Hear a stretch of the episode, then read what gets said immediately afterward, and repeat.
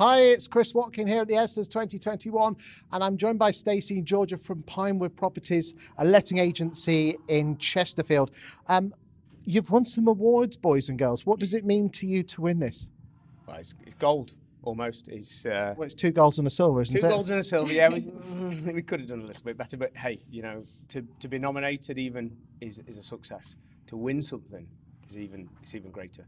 Georgia, what does it mean to you, uh, for you and the team, to, to be a winner today? just really proud. All the work's hard work's paid off. So yeah, it's brilliant. And, and what's it been like being an agent for the last 18 months? It's been tough.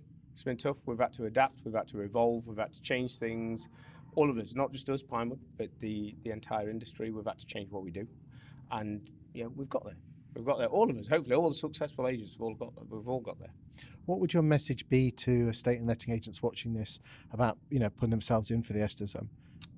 hey, you know, the ESTAS, we've done well in the last three years.